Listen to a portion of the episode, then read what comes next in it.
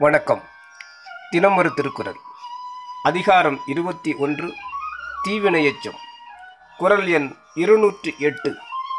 தீயவை செய்தார் கெடுதல் நிழல் தன்னை வீயாது அடியுரைந்தற்று பொருள் தீச்செயலை பிறருக்கு செய்தவர் தாமே அழிதல்.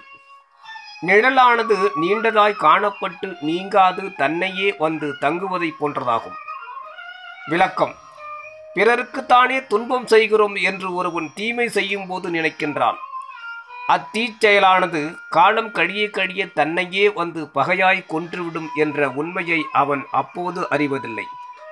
பின்னால் தான் துன்பப்படும் போது யாருக்கு என்ன தீமை செய்தோமோ என்று எண்ணி வருந்துகிறான். அது எதுபோல் என்றால் நிழலானது காலையில் மிக பெரியதாய் கண்ணுக்கு எட்ட முடியாத அளவு நீண்டதாக இருக்கும்போது அந்நிழலை நாம் அந்நியமாய் தூரத்தில் உள்ளதாய் நினைக்கின்றோம்.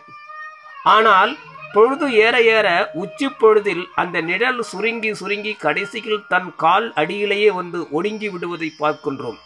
அதுபோல என்றார். மேலும் எவ்வளவு நீண்டாலும் நிழல் அவன் அடியை விட்டு பிரியாத தொடர்புடையது போல ஒருவன் பிறருக்கு தீமை செய்தாலும் அச்செயல் அவனது தொடர்பை விட்டு நீங்காது என்பதையும் உணர வேண்டும் என்று விளக்குகிறார் தெய்வப்புலவர் திருவள்ளுவர். நன்றி.